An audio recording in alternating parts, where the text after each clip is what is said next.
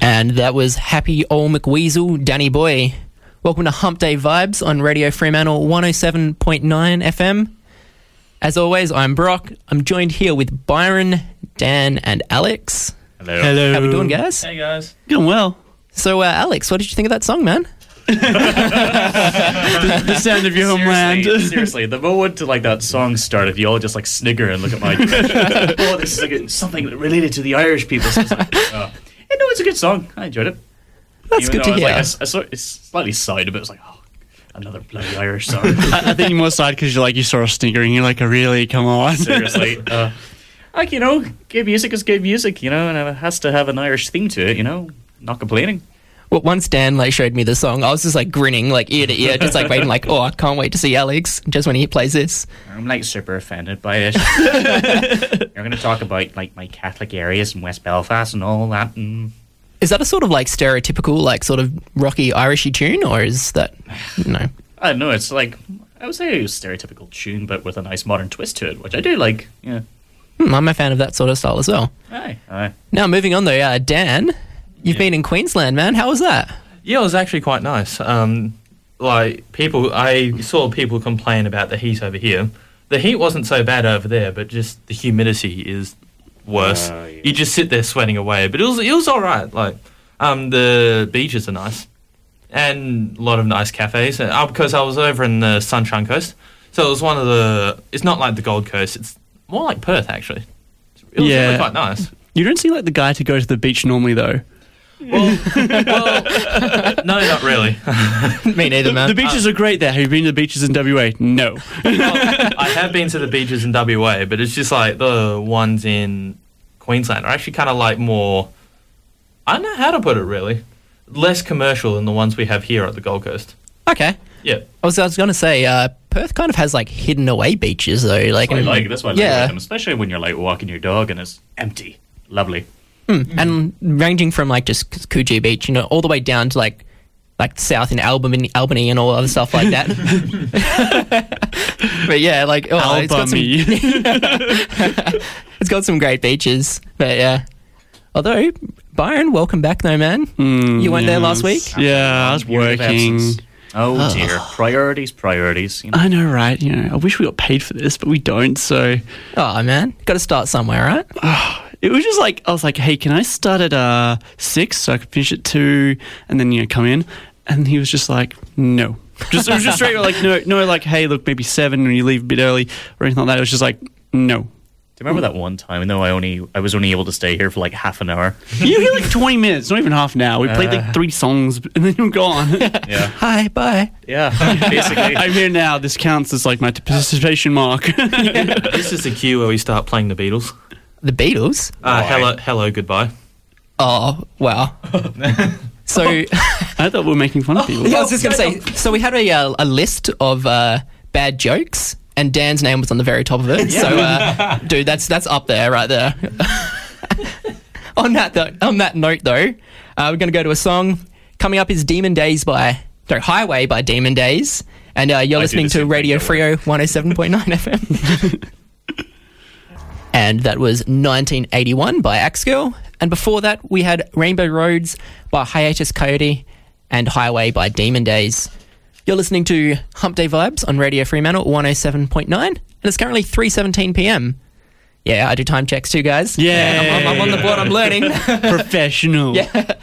Although, speaking of years and numbers, though, because we just listened to 1981, I figured we'd take a swing and go four years into the future with 1984. And I believe uh, Dan and Alex, you uh, are a fan of a book called 1984 by George Orwell. Well, who wants to start? Do you want to start, Daniel? Well, um, I'm actually reading it right now. So it's- Right now. Yeah, so it's kind of I'm reading it right now, so it's just kind of one of those ones where I'm about four chapters in, and so far it's pretty good. Um, and no, it's actually quite it's really well written, and actually quite scary because it's talking about the Communist Party in England, which because England and America became one country, so England is now known as Airstrip One. Mm. And so what was so Alex, what was the uh, slogan again? Um, War is peace. Oh, uh, war is freedom, uh, slavery is free. No, I was like, yeah, war is peace, um, ignorance is No, honesty w- or something like is that. War is peace, ignorance is slavery, and um, Something no, slavery is freedom or something like that. Yeah. But it was one of those ones where it was just talking about your complete subjugation to the will of this state and ideology.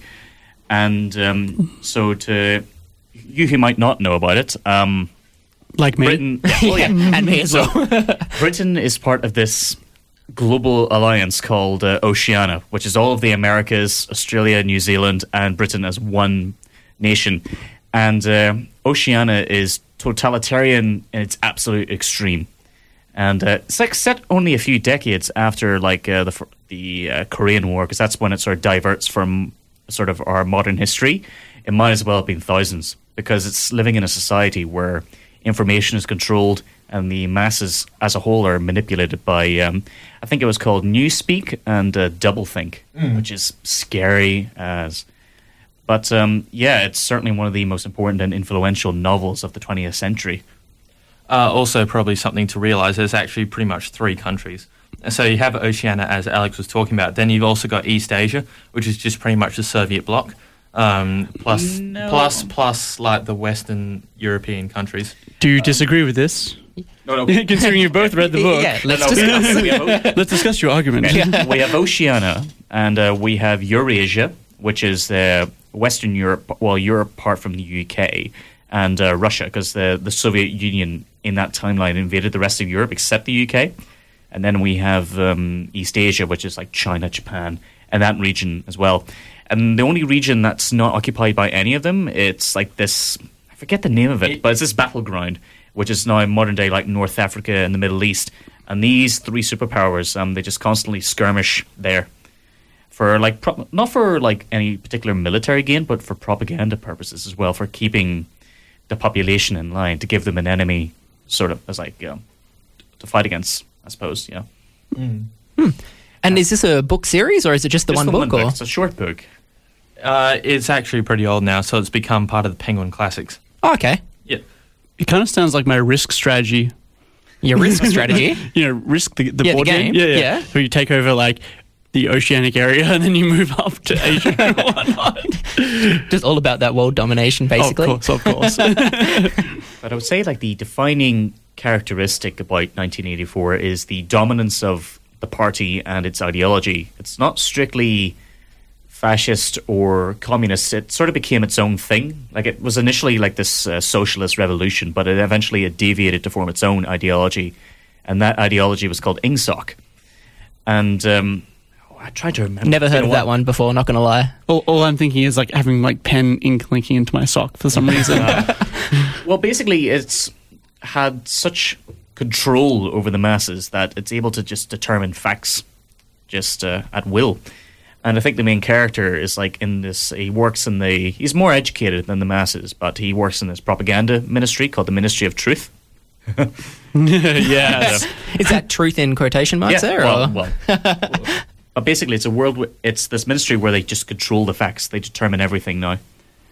Yeah, Uh, the the main the main character's job is to rewrite what Big Brother has said uh, to fit in with um, pretty much. I've lost my word. What was it again? Society. No, no. Like what, what he said about the future. Um, if it's wrong, it's his job to rewrite. Say like Times magazines, newspapers, books, things like that. Yeah, like according to the, according to the universe, um, Ingsoc invented the airplane and everything. But to give you an idea of like how much control they have over the masses. Like, imagine if you were a citizen and suddenly the big party, Big Brother, said the sky is now red. You don't uh, think that the sky is blue, and you just like, okay, I'm going to now call it blue. No, I'm going to now call it red. You believe it with all your heart that the sky is now red. So they control the meaning of words, and uh, they have um, this idea, this thing called newspeak, where they sort of res- they gradually restrict words that you're no longer allowed to say. So it will eventually get to the point where your vocabulary is so low you're easily manipulated by Big Brother, and uh, it gets to the point where they have so much control they don't need to worry about the lower masses because they're just that uneducated. And uh, the only thing that the party has to worry about is stability within its own, uh, within its, within its own group, and uh, yeah, scary stuff. Um, I think what's so significant about 1984, though, is it did uh, drop off for a little while, but it's come, it's resurged in popularity lately because people are drawing um, similarities between the book and the society we're living in now. because pretty much Big Brother in the book keeps a constant eye on you, uh, even in your own houses. And it's, just, it's just a thing where people are drawing it uh, lines and similarities between it. Well, I guess you can say with the age of social media, you know, whatever you say online, the entire world will probably look at it and then judge you accordingly. And then I guess, you know, when we have words or things that we're no longer allowed to say, where speech in some ways is being controlled, you know, I think it's a bit too early to sort of draw comparisons. You know, it's a bit too pessimistic. I think we're fine for now, I hope. For now. yeah. Well, I mean, there's heaps of things that we can't say online now. Yeah. There's right now. There's. I don't want to. We're not diving into it. I'm just saying. Yeah. There's like gen, literally gender debates right now. That. And like how many there are and whatnot. Now we're not diving into that. And not we're diving into we're it. not, We're, We're- not we're can of worms. neutral. So I'm just saying that there is so many things that it's some person will get you know sensitive about it, and Yeah. it's terrible that you can't be like, what is it? P- Oh, PC principal from South Park. type level? Oh, Well, it's also Like- the idea. It's, it's also the idea of where um, you just want to silence your opposition. You don't want to make a counter argument or anything like that. You just want to yeah, make sure their voice is not heard or anything like that, which is scary. But uh, we're fine for now, I would say. Well, I think one of the main similarities, though, is how China is acting right now, where all the citizens are under constant surveillance and are actually being rewarded points for how they act. Oh yes, I have heard of this. Oh, the with their Chinese social system. Yeah, the social system. See, I actually wrote a paper on this, and or not paper, but it was part of writing my paper on it. Like the idea was that no, the idea was I used the idea, the basis of their system, uh, in actually a game that essentially rewards your outside life, or you know, negatively or positively makes the game harder or easier. Uh, and that was the concept. So essentially, if you are a bad citizen, the game is harder. But it could also be it's the way it was skewed was like, for example, wha- was there a game was it Second Life or something? that would ja- throw you in jail if you did bad things in the game. Yeah, I believe it was Second Life. I think. So Also, believe, sorry, that uh, the Chinese government is also making this software. No, don't get me wrong, this is true from what I've heard. Skynet. S- uh, you'd have to clarify on that. Um, you know, uh, it's like a surveillance system that they're almost trying to do. But you know, Skynet from Terminator. Yeah. where it was the AI taking over the world.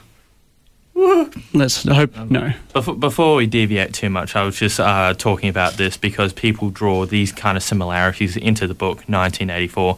And so it's just kind of like a foretelling of what would happen in our age. Because this was written back in what, the 30s or 40s? No, 1949 it was written. Yes. Hmm. So it was, yeah, it was just at the start of the Cold War. We got it as well.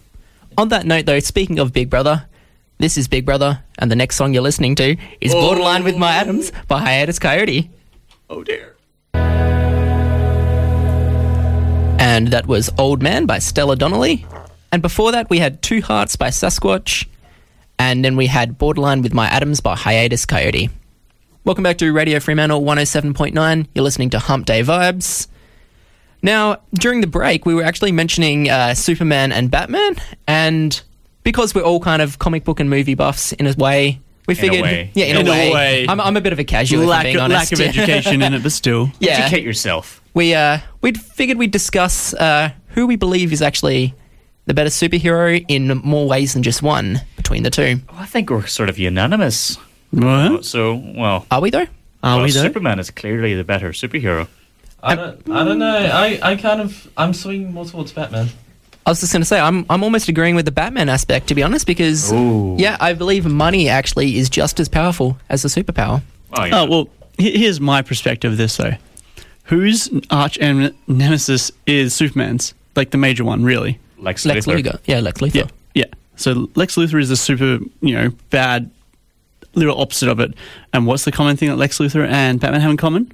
Money and gadgets, um, and a massive research department as well. I'm, I'm, I'm gonna. put And my- and who wins? I'm gonna I put mean, my two Superman cents. wins. I'm gonna Superman put my wins two nine cents cents in nine. here on that though. I think uh, Bruce Wayne is a lot smarter than Le- Lex Luthor is. I, I'd, I'd say Mm, no. It, it, it depends on who the writer is. Yeah. Um, Lex Luthor is probably the smartest in regards to intelligence, but uh, Batman is a lot wiser than Lex Luthor. yeah. See, that's why I can see the Batman versus uh, Superman situation in the movie as feasible. Like it probably would not have happened normally, but I'm saying it's feasible because he under, he understood Superman's weakness and was able to exploit it with the amount of gadgets he had and with the prior planning he had with the location. So it's just a case of I think the brains plus money actually ended up working towards his favor in feasibly defeating Superman. I think that's an important thing to bring up, though. Are we talking though with Batman how he knows about kryptonite or not though? Because if you know, it really depends on whether Batman can util- can utilize like Superman's weakness or not though. Because if he doesn't know about Superman's weakness to kryptonite, like Yeah, so it's, it's just Superman I'm- like any day of the week though. So I that's think- important to I think distinguish. Batman without kryptonite, though, I think we'd all be unanimous in saying that Superman would win. yeah. Oh yeah, yeah, but mm, it depends though because There's Superman always- does have other weaknesses. Yeah, yeah, magic, for He's- example. Uh, Yeah, magic and also red sun radiation. okay, so Okay, so in the comic, Oh, which In comic the- weird thing is we Here can we go so go. many Superman, things. Superman Red Sun. It's that brilliant. we said uh, we wouldn't bring this up yet. but Remember? It, it supports my argument though. We'll allow it. We'll allow it. Oh, yeah, okay. here we go. There is a fight between this uh, Russian Batman and this uh, this Superman that landed in the Soviet Union. Anyway, so there was no kryptonite used in that fight, but it was entirely red sun radiation, and Batman was going to win uh, until Wonder Woman decided to show up and then sort of fight Batman instead. But uh, you know that was the one instance where I would see Batman win a fight without kryptonite. But but but but oh, actually, you know what? I'll let you continue with that because I've got a lot of comics to like reference. And Byron had a lot to say as well. Oh, okay, so if I reference The Dark Knight Returns Ah. by uh, Frank Miller, and that is a different world that we, m- the average person, knows of, and I feel like Batman vs Superman, the movie, took a lot of It was inspired by a the lot of Dark inspiration Knight Returns. from it, but I thought it was poorly executed. Just my Yes. personal opinion of it. But- Also, I don't like but there's the a- way nah, I don't like the way Frank Miller writes Superman. I just he doesn't know the character well. Mm, Anyways, the point being though is that there is a fight that happens between both of them, and su- uh, Batman comes out on top before fake offing himself. Spoilers, sorry everyone. and the point the point being though is that it always depends on the writer. That's that's the big It does. picture. It does. Uh, but there's also another one. Um, there was a movie that was out a while ago now. It was a DC animated movie where essentially Batman's contingency, contingent, yeah, contingency plans get stolen and they get used against the Justice League. Tower of Babel, I think. Ba- Ba- Tower of Babel, I think it's called, or something like that. it's based on that comic. Um, Yeah, yeah, but, yeah. uh, But anyways, they get stolen and then used against him, and then Batman. So essentially, Batman has a way to take them all down. He's got it planned. Yeah. So that's that's the big thing. He had it planned a long time ahead of time. Well, everyone else is just. I don't I don't think Superman has had a plan. Oh, hey, I'm going to think the best of everyone, and then I'm going to just take Listen, on it's- Superman and Batman. Right. Yeah. Okay. I, there are ways for Superman to be immune to kryptonite if need be. He has like s- radiation suits, but also his power of the sun. Just like fly really close to the sun for a few hours, he is temporarily immune to kryptonite. So if both Batman and Superman had prep time before the fight, Superman would win. Yeah, saying. that's the thing. It's always situational. It's just like while while Metello never ever beats Superman because the situation is always based in Superman's favor. Not necessarily. Uh, It is. No, it is. There's always some way. yeah, I'd agree with that. But I mean, say just in a regular situation without uh, Well, drop Bat- just drop him a box. They don't know what's happening, and then yeah, go yeah, at it. e- e- Okay. exactly. Without without Batman being able to exploit Superman's weakness, and without Superman having any sort of prior preparation, no, not, neither of them had any prior Okay, preparation. no prior prep. I would say Batman because I know Batman always carries a kryptonite ring on him. not if he doesn't know about kryptonite. Yeah, Ah, but that's the thing. We- If we're, also- uh, we're at long term, that's another It depends on the situational thing though. kryptonite. It depends on the kryptonite as well, because do, do any of you remember Batman Hush? No. yes, where he was like fighting this uh, Superman who was like brainwashed by uh, poison ivy and all that. You know what she does and sort of manipulates them. Anyway, he had a, like a kryptonite ring that he was like using on Superman. The thing was though, he was able, only able to like throw only a few good punches before he was only before he was about to like break all the bones in his hand. So and also in that in that comic, Batman admits that Superman would just beat him easily, with, like without prep time. Yeah, that's an actual no. He admits. He does admit. yeah. Again, this is comes. This is where it comes down to writers, though. So would you say it's fair though, just to say it? There really is no true answer. It just comes down to the situation. both both sides are capable of beating each other. Comes favoritism. That's where it comes down Yeah, it's- to. exactly. It's a popularity contest. Yeah. Yeah. That's why in Batman v Superman, Batman won because he's clearly the more popular character. Uh, but it is feasible for Batman to actually put up a decent fight against Superman than we actually think. Well, yeah. Mm, Yeah. How many of you seen the Injustice comics? Yes. Yes, I have. Like the final issue of season one was um, Superman just sort of like casually lifts up Batman and just like braces back like Bane. yeah, I know. Yeah. Yeah. All right. Well, on that note, though, I think we've pretty much covered everything that we need to cover in re- in regards to Batman Oh vs no, this is, Superman. this is a dark hole. You could just go Yeah, down. yeah, it. exactly. That's So- why I'm cutting it yeah. off right here. Okay. We'll, we'll keep going. but yeah, Magical bat. On that note, though, we do have a song request for today, though, and it is uh, a it's a family uh, friendly one, and it's also a popular choice among not only people my age, but uh, your age. yeah, I mean, c- come on, we're not all as old as you, Byron. Come I on. know. I know. But yeah, so it's uh, "The Horses" by Daryl Braithwaite. Ooh. And that was Pot Plant House Party rolling with the Riff Raff. And before that was Those Who Dream Coward. Now, we have a topic we're going to bring up between us. Do we think indie games are viable in the market these days? Absolutely. Absolutely, definitely. But you say that, but Nan, you got something to say? Just hovering there in the middle. No, it's because I'm in between two microphones. but I, th- I I'll think call you the in betweener now then. But I think I think you can look. I mean, it's probably not usual, but I mean, you can look at a couple of games as, exam- as examples. Like t- take a look at Minecraft, for example. Yeah, yeah. Well, no, Minecraft. I guess It's Minecraft. no did- longer. an Yeah, indie it's no game. longer- It, it, it it started off indie and then it made its way up. Yeah. But then but you can also look at games like Undertale, for example. Undertale is still an indie game, but has been widely successful. Well, there's lots of indie games that are successful that do hit the main screen, but at the same time, there's plenty that fail. the main scream. Main screen. Is is Limbo still an indie game? I Yeah, w- technically. uh, Well, at the time, we can count it as one because back then, when it was released, the, the developers back then, yeah, yeah, they, they would be considered indie, but at the same time, you fall it falls into a genre of it got popular enough that you wouldn't consider it any more indie, and that also is the problem with a lot of indie games.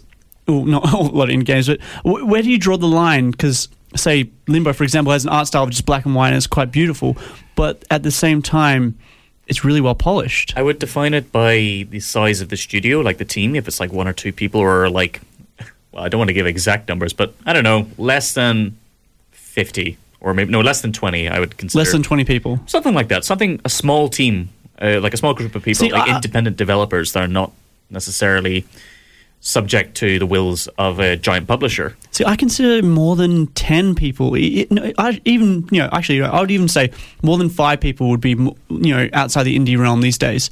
But you also have outside development as well when you do these things where you've got to get uh, say a music artist in, for example. Uh, you can you can make a case with the amount of people, but also you can, I think part of it is the amount of funding that goes into the game.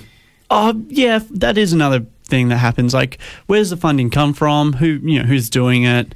That being said, though, if we're talking Kickstarters, for example, the funding's coming from the people themselves. Yeah, and they're usually buying the definitely, game. Yeah, Yeah. that's still definitely indie. So I'd say it actually comes down to whether or not the game studio is either A, getting a publisher, or Yeah. B, they're being bought by Self-publishing. someone. It really depends on what their distribution is, because the, the majority of indie games are digital content, Yeah, exactly. like Steam or Xbox Live or PS Net, PS. What's it called? uh, Sony Yes, Entertainment PlayStation Network. Store. now. what is it called? yeah, I don't play consoles anymore. It's been years.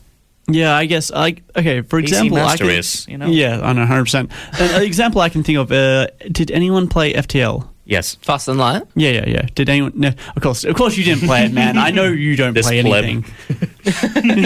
okay, so uh, Stick to the JRPGs now. FTL is essentially it's you're ma- you got your own crew that you're manning through this adventure. Very difficult game. Yeah, very. It is a difficult game, and you're going through essentially areas. Getting, or you go through different zones. Would say, Yeah, would you're, it be? you're what you're, you're sort. I think the objective is. Um, 'cause it's been a while since I last played it, but you're sort of you're needed to deliver a message to this objective. You know, this the location. rebels, what it is? No, no, no, you know, you're part of like the empire. You're being chased by the rebels, so you What? have No, to I get thought there. it was- No, no, no, seriously. Um, you're fighting against the rebels, and um, yeah, you're trying to get the your objective before the rebels actually catch you.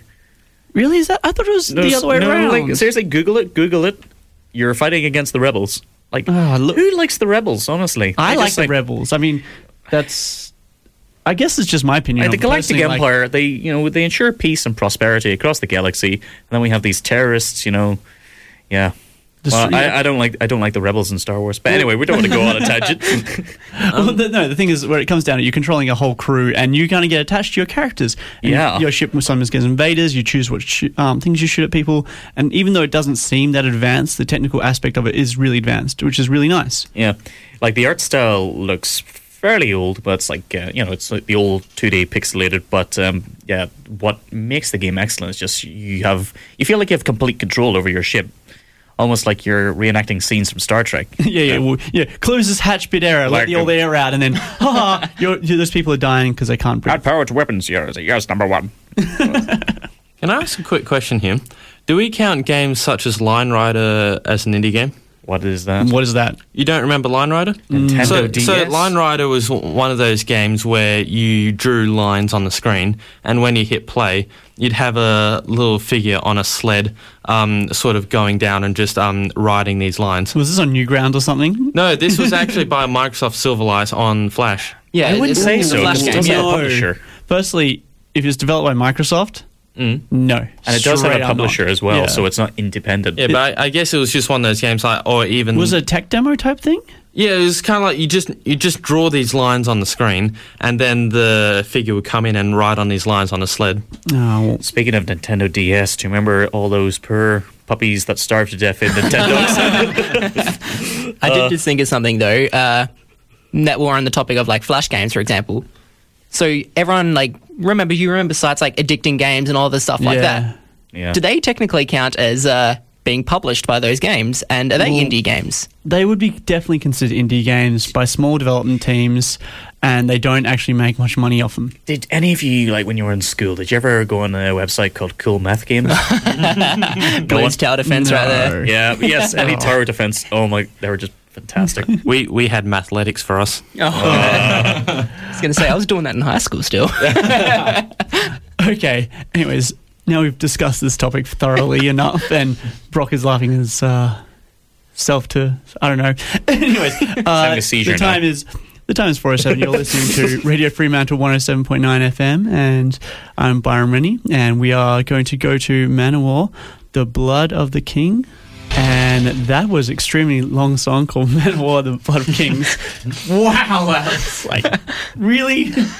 well, you know, it's a good song though. Yeah, but oh wow, that just. I'm sorry. it was like Ramstein songs and stuff that go that long. Oh, not really. What about Dragon like, There's Force? a couple. Oh, drag. oh, No, I don't. We're not diving into that can of worms either. Keep that away. Dream Theater. Yeah, yeah, yeah. We'll go with that. I was going to say it reminds me of those old like 90s trance songs which go for like 20 minutes, man. That's how long it was gone. Oh, it was. It was. We, we we just need all the metal heads to just support Alex now on the Facebook page. Yeah, Support him totally. because he's, he's the one that chooses these songs sometimes. And mm, Blood of the King. no, Uh, if I had my way, I wouldn't have chosen it. Let's just say Oh, that. I see, But that's just I a, that's a see. stylic choice. this, this this is why we need like a, s- a range of people to choose a range of music. No, it's more like I choose a Exactly. song that goes for you know like maybe five minutes max. Yeah, fine. Fine, yeah. I'll just like because choose. the A, attention I'll span of just, our audience is not that long. fine, I'll just like choose some like one minute song then. Tell us Yeah, how you I've really I've feel, chosen Byron. 30 seconds. yeah, I Like, this is don't making you like feel- it when you take your hat off. It's a beret, thank you very much. Oh no, it's not a beret. It's not? It's not. Oh. Uh, what is it called then? I'd call it a farmer's cap. Oh. I, I didn't even get this in Ireland. I got this in Stockholm. It's a national uniform of the Irish. All I think is like Babe, you know the Babe Pig Yeah. show, like in the farmer with the cap on. What's that other song? Jakers. Oh, don't remember that. It was like partner with Shaun the Sheep. oh, I, I don't know. Anyways, coming up next, uh, Liminal Drift, Man, a Part of Nature. And that was Halia with You Forever, and before that, Funkadelic, Funk Lords. And now we are going to discuss Green Book, the upcoming movie that I have already seen, but uh, my fellow teammates have not. No idea what it is. Because, yes, it's upcoming. yes, yeah, well, it comes out tomorrow. Uh, and it's actually won an award already for uh, Best Supporting Actor for the actor Muhammad Ali, I think was his name. Muhammad Ali. No, no, I, I think it's actually. There's a lot Anyways, his last name is Ali, and anyways, he He got the uh, supporting award for it. But uh, it's a drama based on Dr. Donald, who is a musician who he um, went on a tour down south in the deep south in the 1960s Right. and he is of colored nature, and he has this, and the main character who I don't even know his name, but he played Aragon in Lord of the Rings, and I haven't Oh, seen. Viggo Mortensen. Yeah, Yeah. I'm glad you know that. Like, Of course you know that. Like I'm wearing the Lord of the Rings T-shirt, Lord of the Rings tattoo. You know, yeah, it's- yeah. Well, I, it's funny because you haven't seen him in ages. I did not recognize him at all. Like, so it was nice to s- you know saw him. He plays this Ar- um, uh, Italian. Italian bouncer essentially that becomes this guy's bodyguard chauffeur to go down to the deep south, and you see the whole conflict that happens there. You know the neglect that well, essential the South was very upset about the slavery. I guess you know your history though, so uh, Uh, so you're considering you're the history fair guy. bit, fair bit, but uh, not really good. And when it comes to U.S. history in the 18th and 19th centuries, yeah. Anyways, the um, it you see the ex- you see what happens down there, like how all the whites are racist towards the blacks, and Hmm. Yeah. there's even places that have curfews for that. And it sh- it was showing essentially this black character who doesn't fit in with his own community and doesn't fit in with the white community either because they neglect Aye. him as well. And they get him, they they bring him in because he's such a great musician, but after that, straight to shunning him again. And Yeah. it shows this great friendship that's developed between the his driver and him. And it also explores a few other avenues as well. But one thing I came that came out of the movie when I was watching it was there was these long setup for jokes. One one being example because he's ne- you see in the advert uh, or in the trailer for it that he has never had chicken like uh, fried chicken. uh, and we've all had fried yeah. chicken, and the, you know the and also the stereotype joke. yeah, yeah, yeah, Yep. yeah. Anyway, so the Italian guy's really amping it up for him, and he has it, enjoys it, and then he gets dinner hosted for him by a wealthy white family, and they invite him in for dinner, and well, they have him for dinner, and they ask their servants, which are all African American, and they ask what he would like. And they serve him homemade fried chicken, and it's a so even you guys laughing, bro. And it's a long setup to get to that point, and the cinema cracked up when that came on. But then you see after that, he try, goes to go to the toilet, and there's a toilet inside, you know, male toilets, Aye. and to, goes to go inside it, and the host goes, Oh, you're okay there. You're looking for the toilets. He goes, Yeah, I'm just about to go into it. He goes, Oh, well, the toilet's just outside. And it's just this rickety outhouse. Aye. And then you, you know, his pride finally kicks in. He's trying because he's trying to change the world essentially. Like, and he, he in the end he actually leaves the place, goes back to his hotel, comes back, but and it shows just like the way the people were treated. And what actually was coming about from it though is that something I had to look up a bit about. The Green Book is a a traveler's guide, essentially a road book showing where safe places or you know, where black friendly places were to go stay at. Aye. Now, my question is, how do you think you would survive here in Australia if we had these things happening? Depends on the time, really. O- Okay, wait, how about if we go? We, d- we can't really go down that same path, but just this is really bad to say. But imagine if Irish is the Irish people were treated in, under that circumstances. Yeah, they were. You know, No, not not that level though. It really depends on like the decade and the century, but um, like Irish people, like early Irish immigrants were certainly seen as like uh, subhuman as well. But I guess um, I'm not really certain about in regards to their treatment in Australia, but like um, especially when it comes to victims of the famine, you know, when they left in Yeah, the yeah. 19th century, they were sort of treated as outcasts. But then I guess you know they integrated with the cultures to such a huge degree that um, yeah, they're synonymous with like the various countries now Yeah, and uh, a lot of like communities sort of like sort of take pride in their Irish descents and all that, you know. Yeah, yeah, but, But, just uh, th- yeah. think about the whole. Okay, so imagine you're going to Geraldton, for example. As you do. Yeah, yeah, because we all go to Geraldton with a population of whatever it is, and I don't even know the population's probably what two hundred thousand, half a mil at max. I wouldn't know.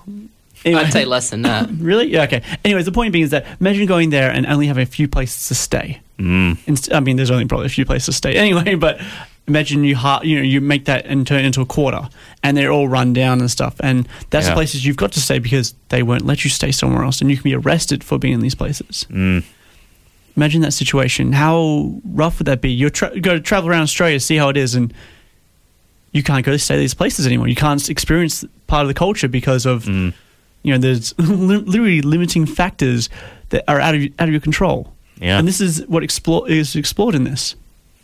And I just thought it was a really good movie to kind of show a bit of another eye opener. I mean, it's a, another cultural shock essentially, Aye. and yeah. I was going to say that it does seem like it would be the eye-opening experience, not only for people who don't know about that sort of stuff, but even for people who potentially, like back in the day, would have like almost been involved for that sort of thing Yeah. as well.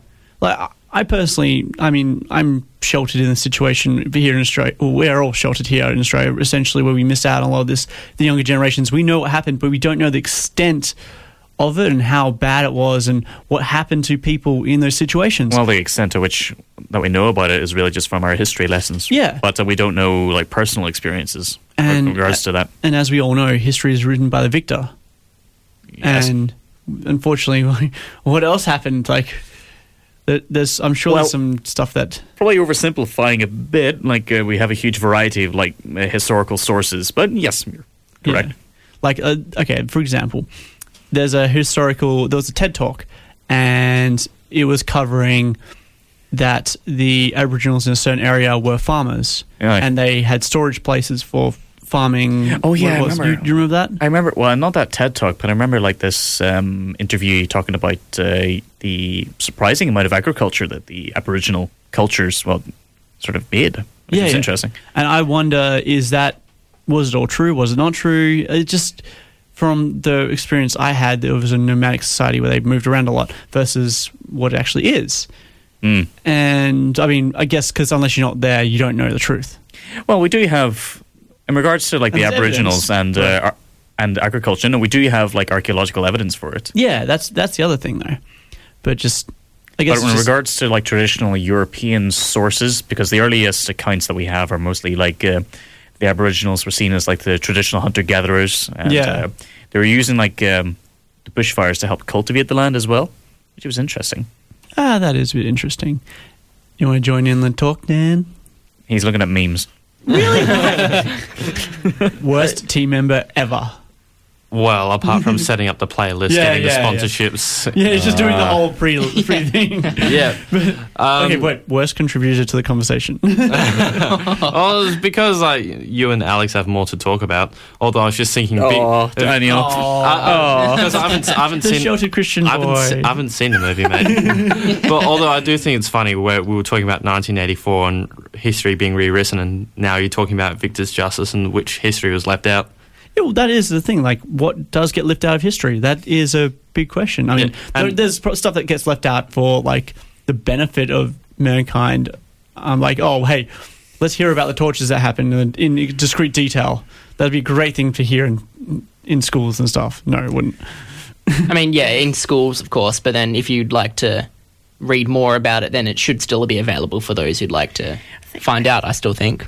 I think lately though, I starting to I don't like the term um, history is written by the victor as much now these days because well perhaps that term applies perfectly well when it comes to ancient history because normally we only have like one source or anything like that. But uh, when it comes to modern history, we have like for example like the Second World War. Like we Yeah. have tons of sources when it comes to Nazi Germany or the Soviet Union or Poland and so I don't know. That's just me sort of ranting about things that are not related to the conversation. No, but it's just, it's just it's, it's like okay, the further back you go, the more skewed it can get. that's the difference. Like, that's the reason why when it comes to university, ancient history or modern history, they're different majors because it requires Aye. a different. It requires a different sort of thinking when you're analyzing it because when it comes to especially ancient history, b- um, best example would be um, Herodotus and the Greek Persian Wars. He's the only source we have of like um, you know the Greek Persian Wars when uh, you know Battle of Thermopylae, Marathon, and so forth. And uh, we had like Thucydides. He was the only source we had when it came to um, the later centuries with the Peloponnesian War. So we sort of have to like um, s- almost like interpret the sources a lot more loosely, I suppose. But we just got to be careful, like when we're analyzing it. But when it comes to modern history, it's sort of like the opposite problem. We have this like o- nearly overwhelming amount of information, so we're just like having to like filter Trying to through it choose. and Yeah, filter find- through it, I find suppose, whether yeah. it's true or not. yeah. But it's also you got to be a lot more careful when you're looking at the sources as well, because you might easily just find a document that just completely disproves about what you stated or whatever. Yeah, that is true. Anyways, moving on. It's time for a song. Here's uh, What's the song? Oh, it- do you like Fallout Boy? I like Fallout Boy. We know Yeah. you like Fallout I love Boy. We know a lot. We had a bit of a fallout about it. there we go. That's added to the Oh, I list. tell ya. the daily pun right there. Daily Daniel bad jokes listen. oh boy, was I right. But yeah, uh, no, no, hey, you put it in here, not me. But anyways, here's Fallout Boy. This ain't a scene; it's an arms race. And that was Pink Floyd, "The Great Gig in the Sky," and before that, uh, was it? Yeah, the dr- drugs Mr. Owl my ate my metal worm. Oh, I don't even know it. yeah, I it, don't- Mi- Mr. Owl ate my metal worm. yeah, I'm glad you know it. I've Uh, it, and drugs is short for destroy, rebuild until God shows. well, thanks for writing that in. Like, you know, come on now. Would you really want something that long in there? Yes, And, and yes, they, I would because then I and- can read it. And they also abbreviate it in their t- title as well. So No, okay. Just call it D-R-U-G-S or something. Solve the issue. Okay, well, you listen to Hump Day Vibes on Radio Fremantle 107.9 FM. Thanks for making me laugh with that. And I'm hosting right now, and my name's Byron Rennie, and we're here with Brockton and Alex, and we are actually at the end of our rope, essentially. 'cause- Oh, I know, right? I know. I mean, it's, it's four to five, so... Yeah. Um, so, uh, anything we want to cover quickly before we put the last song on and get out of here? Well, in a couple of weeks, uh, the psychologist Jordan P. Peterson will be visiting Perth. So, does Oh, no, that it's- mean you're interviewing him?